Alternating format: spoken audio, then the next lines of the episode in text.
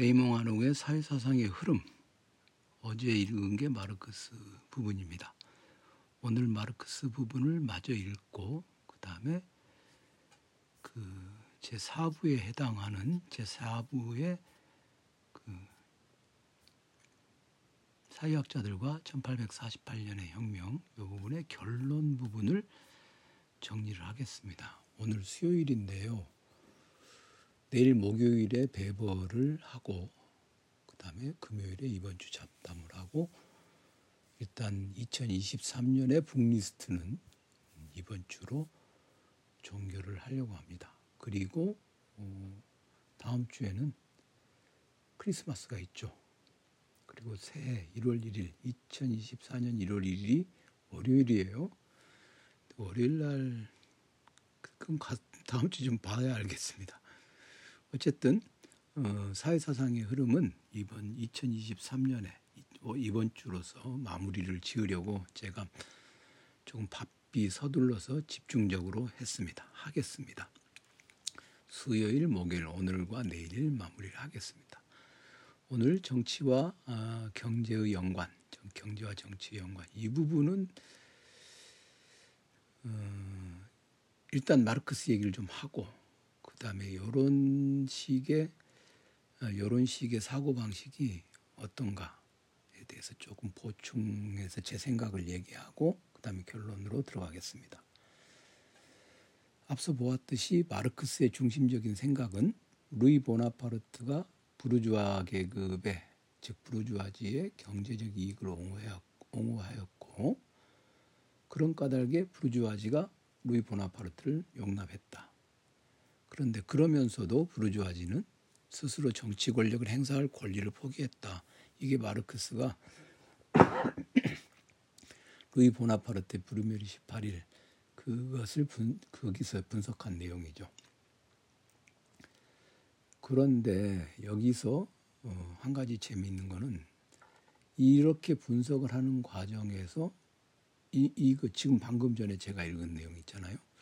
부르주아지의 경제적 이익을 옹호하였는데 부르주아지는 스스로 정치 권력을 행사할 권리를 포기하였다. 다시 말해서 루이 보나파르트는 앞서서 분석한 바에 따르면 농민 계급을 대변하잖아요. 그런데 동시에 부르주아지의 경제적 이익도 옹호했어요. 그러니까 부르주아지가 용납을 했는데 그 과정에서 부르주아지는 정치 권력을 행사할 권리를 포기했다는. 그러면 루이 보나파르트는 자신의 자신이 가지고 있는 농민도 아닌데 농민 계급을 대변하고 부르주아지도 아닌데 부르주아지를 대변해. 루이 보나파르트는 그 왕장 왕당파잖아요. 왕당파잖아요. 나폴레옹 3세가 되었으니까. 나폴레옹 집안 사람이에요. 보나파르트 집안 사람이에요. 따라서 그는 그는 어떤 계급적인 이해관계를 대변할 수는 있지만 그런 계급에 속한 사람은 아니었기 때문에 그들 계급들로부터 상대적으로 자율적인 국가 권력을 쥐고 있을 수 있었던 것이죠. 그러므로 이 마르크스의 분석 안에는 국가, 그것도 중앙 집권화된 행정국가가 어떤 역할을 하는가 이것을 마르크스가 아주 상세하게 잘 분석을 하고 있습니다. 그런데 재밌는 것은 토크빌이 이것에 대해서는 굉장히 어, 뚜렷하게 분석을 하죠. 앙시앙레진과 프랑스 혁명 그걸 읽어보면 그걸 읽어보면 앙시앙레진과 프랑스 혁명 읽어보면 토크빌이 시종일관 분석하는 게 그거예요. 중앙 집권화된 행정국가 그것이 개인이 가지고 있는 자유를 얼마나 침해하는가 이 문제에 대해서 토크빌이 집중적으로 분석을 합니다. 그것이 바로 이제 토크빌 방식의 정치의 상 정치라고 하는 영역이 가지고 있는 상대적으로 자유로운 영역 그 영역을 음, 이야기하는 것이죠. 따라서 마르크스도 어, 루이 보나파르트 브리메리 18일에서 국가기구가 사회와의 관계에서 일종의 자율성을 획득하였다고 믿고 있습니다. 여기서 사회라고 하는 것은 경제적인 활동 영역이라고 좀 좁게 봐도 무방합니다. 그런데 혁명이라는 건 뭐냐? 마르크스에 있어서 혁명이라고 하는 것은 이 국가기구를 파괴하는 것이 혁명이죠. 그게 마르크스주의에서 말하는 국가 소멸론입니다. 그때 국가 소멸론이라고 하는 것은 나라를 망가뜨리자가 아니라 그때 그 국가는 state apparatus 즉 국가 기구가 소멸한다 그것입니다. 그런데 동시에 동시에 그는 생산수단의 소유, 생산수단을 집단적으로 소유해야 되고, 자, 생산 관계가 부르주아가 생산 수단을 소유하고 있으니까 그거를 파괴해서 프롤레타리아트가 집단적으로 소유해야 된다는 거예요. 근데 그렇게 하면 프롤레타리아트가 가서 자, 내놔, 내 거다라고 했어요. 그럼 그냥 내 거라고 거기다가 찜하면 되나요? 법률적으로 그것을 보장을 해야죠. 그때 그 법률적으로 보장하고 그다음에 그것을 집단적으로 소유하고 있는 것, 그다음에 국 어, 중앙에서 통제하는 그런 경제 운영해야 되고 그러면 뭐가 필요하죠? 국가 기구가 필요해요. 그러니까 혁명을 이룩하기 위해서는 그 밑에 나온 것처럼 경제 운영의 집, 중앙 집권화 혁명 혁명을 이룩하기 위해서는 정치 권력과 국가 기구가 일단 중앙 집중화돼야 돼요. 그래야 부르주아지로부터 그걸 강탈할 수 있잖아요. 최대한 폭력이라도 행사하려면 최대한 폭력을 행사하려면 그러니까 한편으로는 중앙 집권적 국가를 해치하고 지방 분권화를 주장하면서도 그게 이제 자율적 결사체로 돌아가야 된다 이렇게 얘기를 하죠. 그러면서도 다른 한편으로는 어, 정치 권력과 국가 기구의 중앙 집권화가 있어야만 그 혁명이 가능하다고 하는 서로가 서로를 맞물고 있는 그런 주장을 동시에 하고 있기 때문에 이건 모순이죠. 근데 이건 마르크스만 그런 게 아니에요. 토크빌도 그래요. 토크빌. 사실 여기서 지금 어, 레이몽 아롱이 토크빌은 이렇게 비판을 하고 있질 않은데 토크빌이 주장하는 바는 뭡니까? 중앙 집권적 행정국가 그것이 전체주의로 빠져든다. 데스파티즘으로 빠져든다. 그러니 그것은 각각의 개인이 가지고 있는 자유를 보장하지 않는다. 그렇게 얘기를 하죠. 그러면 토크빌이 원하는 거 뭐겠습니까? 마르크스가 원하는 거하고 비슷해요. 중앙 집권적 국가를 해치하고 지방 분권화를 해야 된다라고 이야기를 합니다. 즉 자율적 사회체, 자율적 결사체를 가지고 있어야 한다. 그래야 그것이 그것이 그래야 그것이 음, 개인의 자유를 잘 보장할 수 있다. 그런데 이미 이미 중앙 집권화된 국가가 성립된 이후에는 그런 일을 자율적 결사체를 성립시키는 일 자체도 국가가 할 수밖에 없는 상황이 되거든요.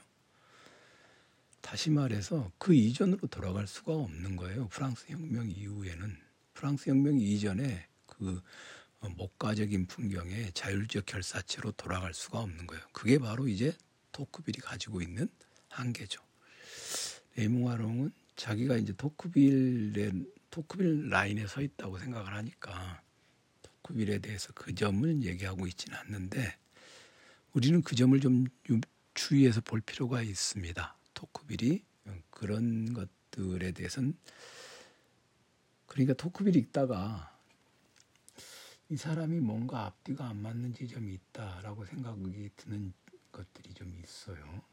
즉 자율적 결사체하고 토크빌의 전체주의 비판 이 두 개가 맞물려 있는 것 같은데 전체주의를 비판하니까 당연히 전체주의를 비판하는 사람들은 자율적 결사체를 원해.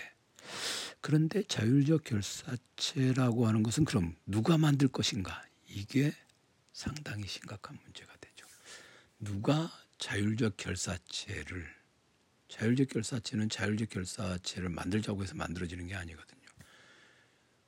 어떤 지역에서는 자율적 결사체를 만들자고 하는데 그 자율적 결사체를 어떻게 구조화할 것이고 각각의 결사체가 가지고 있는 음, 각각의 결사체가 가지고 있는 그 권한이라든가 다른 결사체와의 관계라든가 이런 것들은 누가 조정할 거냔 말이죠.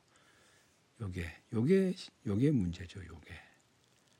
그래서 이게 예전에 그 데이비드 밀러의 정치 철학 읽으면서 어, 자유 방임주의자들 그러니까 예, 리버테리안이라든가 또는 공동체주의자들 또는 무정부주의자들 이런 사람들이 가지고 있는 한계가 바로 국가 기구를 극도로 혐오하고 그것을 없애야 된다라고 말을 하지만 그렇다고 해서 문제가 해결되지 않는다는 것을 그렇게 그, 그때 논의했던 점이 있죠. 이게 이제 아, 토크빌에서도 그런 점이 있습니다. 그러니까 토크빌은 전체주의 비판이라든가 아메리카의 민주주의에서 보여주는 그런 보고서가 탁월한 점 그런 것은 있는데 아무래도 이 사람이 아메리카 민주주의에서 보면 음, 미 합중국의 그 타운들 있잖아요. 타운의 민주정 이런 것들에 굉장히 그 호감을 가졌던 것 같고 그런 것들로 인해서 이 사람이 자율적 결사체에 대한 어떤 이상을 어, 가지고 있는데 그게 그렇게 국가기구를 배제한 상태에서 성립할 수 있다는 것 요걸 좀 생각을 못하고 있었지 않았나. 그런데 이건 토크빌만의 잘못은 아니에요. 이게 이게 참 힘든 거예요. 나라가 폭력적이고 사람을 괴롭히는데 사람을 괴롭히는데 그렇다고 해서 그 나라를 벗어나서 더군다나 지금 우리는 국민국가에 살고 있지 않습니까? 벗어나서 어디로 가서 아주 그냥 유토피아적인 목가적인 곳에서 살아간다는 것 자체가 이미 불가능하죠. 국가가 이미 우리의 운명이기 때문에 그렇습니다. 자, 마르크스주의가 어쨌든 가지고 있는 요 모순적인 지점들 이게 이제 가장 잘 드러난 게 아롱이 지금 여기서 지적하고 있는 것처럼 러시아 혁명이죠. 러시아 혁명은 음, 다 알고 있잖아요. 볼셰비키가 예, 루이 보나파르트보다 더 폭력적인 방법으로 국가를 장악했고 국가 기구를 장악했죠. 그다음에 러시아 사회 전체 구조를 그렇게 해서 변경시켰고 전 거의 뭐 전능한 국가 기구를 바탕으로 해서 사회주의를 확립할 수 있었다. 바로 이것은 뭐냐? 어, 국가기구의 상대적 자율성이 아니라 거의 절대적 자율성이라고 하는 것. 그것이 사회주의의 확립의 아주 그 첩경이라고 하는 것. 이거를 증명해 보였던 것이죠. 그러면 이들은 이제 어, 아롱이 지정하고 아롱이 그 지적했듯이 마르크스가 가지고 있는 핵심적인 주장을 배신함으로써 가능했던 것이거든요. 그래서 마르크스의 생각은 그의 그의 이름을 내건 사람들에 의해서 사실은 부정되었다고 하는 그 미묘한 그 그냥 시침을 뚝 떼고 온 거죠. 시침 떼기 예, 아이러니가 벌어지게 된 그런 것이라고 할 수 있습니다. 자 이렇게 해서 이제 그 1848년 혁명과 사회학자들에 대해서 거론을 하고 여기서 이제 아롱은 정리를 합니다. 그 세 가지 학풍을 학파 또는 학풍을 이야기하는데 첫째가 몽테스키에를 창시자로 하는 그리고 이어받은 인물이 토크빌인 프랑스 정치 사회학 학풍이 있다. 우리 제가 요즘에 이제 포스탑에서 그 통독을 하고 있는 엘리 알레비의 철학적 급진주의 있지 않습니까? 급진주의 형성. 엘리 알레비가 1700, 1870년에서 어, 1937년까지 살았던 사람인데 이 엘리 알레비도 이 전통에 속한다고 아롱이 거론을 합니다. 어제 말씀드렸다시피 어, 엘리알 레비를 여기서 만나다니요. 참 이게 책 읽는 사람의 즐거움인가요? 아니면 정말 아무리 읽어도 이런 돌출되는 사태가 벌어진다는 걸 생각하면 참 까마득합니다. 네, 이들은 기본적으로 정치라고 하는 것에 대해서 관심을 갖고 있고 사회의 하부 구조 이게 이제 경제적 생산의 활동이라든가 이런 것들을 무시하지는 않는데 정치적 질서의 자율성을 강조하는 리버럴들이다. 아롱도 자기도 여기에 속한다라고 얘기를 하고 있어요. 그 다음에 이제 프랑스식 사회학 프랑스식 사회학은 콩트에서 시작해서 디르켐에서 절정에 이른 것이라고 할 수 있는데 경제적 현상과 정치적 현상 이런 것들에 대한 어떤 분석을 조금 가볍게 여기면서 사회적 실체의 통일의 강조점을 두고 어, 사회 전체 사회 구조를 재구성하려고 한다. 이게 이제 프랑스 사회학이라고 하는데 요즘에는 사실 이건 뭐 거의 이 디르켐의 그 디르켐의 자살론이라든가 사회 분업론이라든가 이런 거 읽어보면요 정치에 관한 얘기는 하나도 없거든요. 이제 이런 거 읽어보면서 좀 그냥 뒤에 보면 2부에 디르켐이 있는데 제가 그건 안 읽고 파레토나 디르켐은 안 읽고 막스 웨버만 읽는다고 말씀드렸을 거예요. 막스 웨버는 이제 정치 사회학에 속하는 사람이고 그 다음에 세 번째는 마르크스주의 학파. 정, 경제 조직과 사회 하부 구조의 관점에서 사회적 실체를 설명하려고 한다. 이건 이제 우리가 거의 외우고 있는 거죠. 그리고 그것에 진보의 도식을 결합한다. 어, 물론 마르크스는 루이 보나파르테 브루메리 18일에서 그 정치라고 하는 영역이 가지고 있는 상대적 자율성을 인정하고 있습니다만은 이 마르크스주의 학파는 그럼에도 불구하고 어, 거의 경제적 결정론 또는 경제적 규정론의 입장에 섭니다. 그러면 그것을 잣대로 해서 그것이 본질적인 것이기 때문에 다른 여타의 것들을 가볍게 여기는 경향이 있어요. 여기는 경향이 있어요. 그 좀 상대적 상, 다른 영역이 가지고 있는 상대적 자율성을 인정하지 않으면 어떤 사태를 종합적으로 판단할 수 있는 능력 자체가 사라져 버립니다. 이거는 제가 제가 좀 아, 짐, 그런 걸 짐작하시는 분은 있을지는 모르겠는데 제가 그 뭔가 이야기를 할 때 페미니즘에 관한 얘기는 절대로 안 하거든요. 그 얘기는 왜냐하면 굉장히 어 뭐라고 그럴까요? 논란의 여지가 굉장히 많은 그런 지점들이 있어요. 저 그것에 대해서 굉장히 중요하게 생각을 하고 뭐 그것에 대해서 뭐 전혀 책을 아무 책도 안 읽어봤다 이렇게 말할 수는 없어요.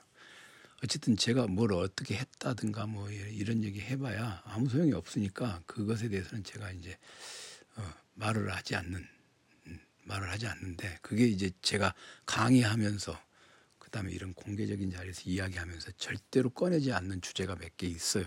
그 중에 하나가 페미니즘에 관한 것입니다. 그렇다고 해서 그것에 대해서 무지하거나 뭐 관심이 없거나 페미니즘은 쓰레기야 이렇게 생각하는 거 아니 아닙니다. 근데 이제 최근에 그12.12 사태를 배경으로 하는 그 서울의 봄이라는 영화 그, 그 영화가 그 천만을 향해서 가잖아요. 그 저는 이제 그 영화에 대해서 굉장히 그 영화가 완성도가 어떻다 뭐 저떻다 이런 거 다 떠나서 그 영화가 가지고 있는 이 사회적인 역사적인 의의가 있다고 생각을 해요. 근데 이제 어떤 이가 어떤 이가 한국 남자를 경멸적으로 볼 때 한남이라고 그러죠. 근데 12.12 사태를 다 서울에 보면 한남의 한남들의 그냥 뭐 어, 우르르 한남들이 나와서 떠들어대는 그냥 한남 유니버스다. 한남들의 우주다. 서울에 보면 한남 유니버스다라는 글을 썼어요. 뭐 그냥 보고 싶어서 본 것도 아니고 우연히 이렇게 뭔가를 봤는데 아, 그 글을 쓴 사람에 대해서 그 글을 쓴 사람에 대해서 뭐 조사해보고 뭐 알아보고 뭐 그럴 만한 그건 아니고 제가 그렇게 한다고 해서 뭐 어떻게 이렇게 이렇게 들이까고 뭐 이럴 생각이 있는 건 아닌데 그 글을 읽으면서 느낀 게 뭐냐, 그 판단한 게 뭐냐면 딱 기준이 하나예요. 기준이 하나. 그 한남 universe, 한남이라는 말이 한국 남자에 대한 경멸적인 용법이죠. 기준이 하나야. 그 기준 이외의 것은 그 어떤 것도 자율적인 힘을 갖고 있지 못해. 이 기준을 벗어난 것들은 다 껍데기고 다, 다 쓸모없는 것들이야. 그 사람이 가지고 있는 기준이 딱 그거예요. 그러니까 서울에 보면 한남 universe라고 하는 이 논의가 나오는 거죠. 어, 자기 혼자 그렇게 생각해서 한번 밀고 가서 깊은 산 중에서 도를 닦는다면 하, 내가 이번에 기어이 도를 깨우치기 전에는 이, 이, 암, 이 암벽에서 내려가지 않으리라 하고 자기 한 목숨 걸고 도를 닦는다면 모를까.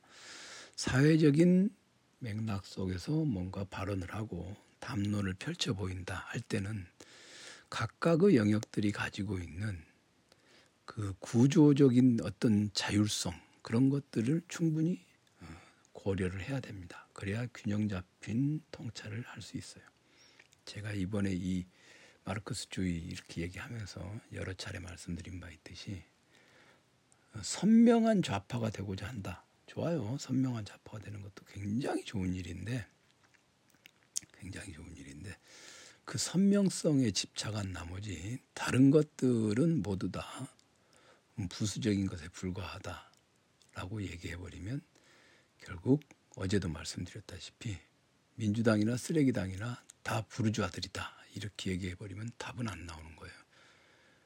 답은 안 나오는 거예요. 한 발자국도 앞으로 나아갈 수가 없습니다. 마찬가지. 서울에 보면 한남 유니버스다. 이래 버리면요. 그 한남들이 그럼 어쩌라고. 그럼 어쩌라고. 그러면 예. 그럼 전두환이는 전두환이가 나쁜 놈이라고 말하지 말아야 되는 거예요. 전두환이가 나쁜 놈이라고 말을 해야 되는데 어떤 방법으로 해야 되나? 그렇게 답이 없는 거예요. 그러니까 이게 그 유일하게 한 가지만 한 가지만이 본질의 본질적인 것이고 다른 것은 부수적인 것에 불과하다고 하는 이런 절대적 결정론의 입장에 서버리잖아요. 그럼 그것 자체가 이미 어, 자기 스스로가 자기를 관찰하지 못하고 있는 자기를 메타적으로 사유하고 있지 못하는 그런 것이라고 할 수 있죠. 이게 이제 마르크스나 꽁트나 터크빌이나 이 세 사람 모두 다 읽어야 돼요. 그러니까 우리가 나는 콩트만 읽을래. 나는 마르크스만 읽을래. 나는 토크빌만 읽을래. 그러면 안 되는 거예요. 아, 콩트는 이것을 밀고 가다가 여기서 이것을 고려하지 않아서 뭔가 잘 그 균형감 균형 감각 있는 그런 통찰을 하지 못했구나. 마르크스는 또 이것이 문제였구나. 토크빌은 이건 잘했는데 이건 문제구나. 이게요. 이게 양비론이 아니라 양비론, 양시론이 아니라 균형 잡힌 시각을 갖는다고 하는 데 있어서 굉장히 중요한 지점입니다. 콩트는 산업사회를 찬양했습니다. 네. 콩트는 산업사회를 찬양했습니다. 그리고 아롱이 지적하듯이 이 모든 콩트든 토크빌이든 마르크스든 모두 다 근대 사회에 관한 해석들을 내놨죠. 특히 콩트하고 마르크스는 근대 산업 사회에 대한 해석을 내놨습니다. 근데 콩트는 산업사회를 찬양했고 마르크스주의자들은 산업사회에 대한 콩트적 열정도 갖고 있으면서 동시에 자본주의에 반항하는 의분심을 겸비해서 가까운 미래에 대해서는 낙관적이다. 이건 이제 그들이 자본주의적 생산이 극대화되면 그것이 어, 사회주의로 이행해 간다라고 말했다는 것. 그걸 보면 짐작할 수 있죠. 먼 미래에 관해서는 비관적이다. 그게 이제 계속 이어져 나가면 혁명이 일어나지 않으면 사람들 다 프로레타리아트는 이제 얻을 얻을 건 자유고 잃을 것은 족쇄밖에 없는 그런 상황이 될 거다라고 얘기했던 것이죠. 그에 비하면 그에 비하면 정치 사회학자들은 정치 사회학 말 그대로 정치적인 체제, 민주정 사회인데 이게 인간이 이룩한 아주 탁월한 체제라고 성취라고 보기는 어렵다.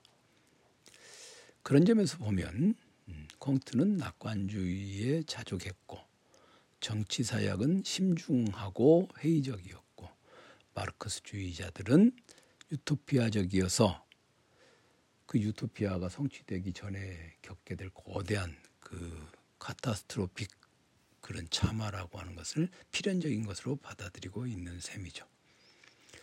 마지막에 나와 있는 얘기가 재미있습니다. 각각의 학품은 제 나름대로 사회적 실체를 재구성하여 하며 여러 사회의 다양성에 대한 네, 고유한 이론을 제공하고 있습니다. 사회의 다양성에 대한 이게 그러니까 우리가 제가 말씀드렸다시피 다 읽어야 되는 이유가 바로 여기 있는 것이죠. 그런데 이 이론은 아롱이 이런 게참 음, 좋은 지점이에요. 이 이론들에는 도덕적 신념하고 과학적 가설들이 이 이론들은 다 섞여 있어요. 그러니까 아무리 사회과학이 정교한 과학을 추구한다 하더라도 그들의 도덕적 신념이 있고 그 도덕적 신념을 뒷받침하기 위한 과학적 가설들이 동원되고 있다는 것이죠. 그리고 이런 도덕적 신념은 가치의 영역인데 그런 것들을 과학적 사실들과 분리해서 이해하기는 어렵다. 그게 이제 아롱의 평가죠. 자, 여기까지 읽고 내일은 배보를 읽음으로써 사회사상 흐름 요 책의 논의를 마무리를 하겠습니다.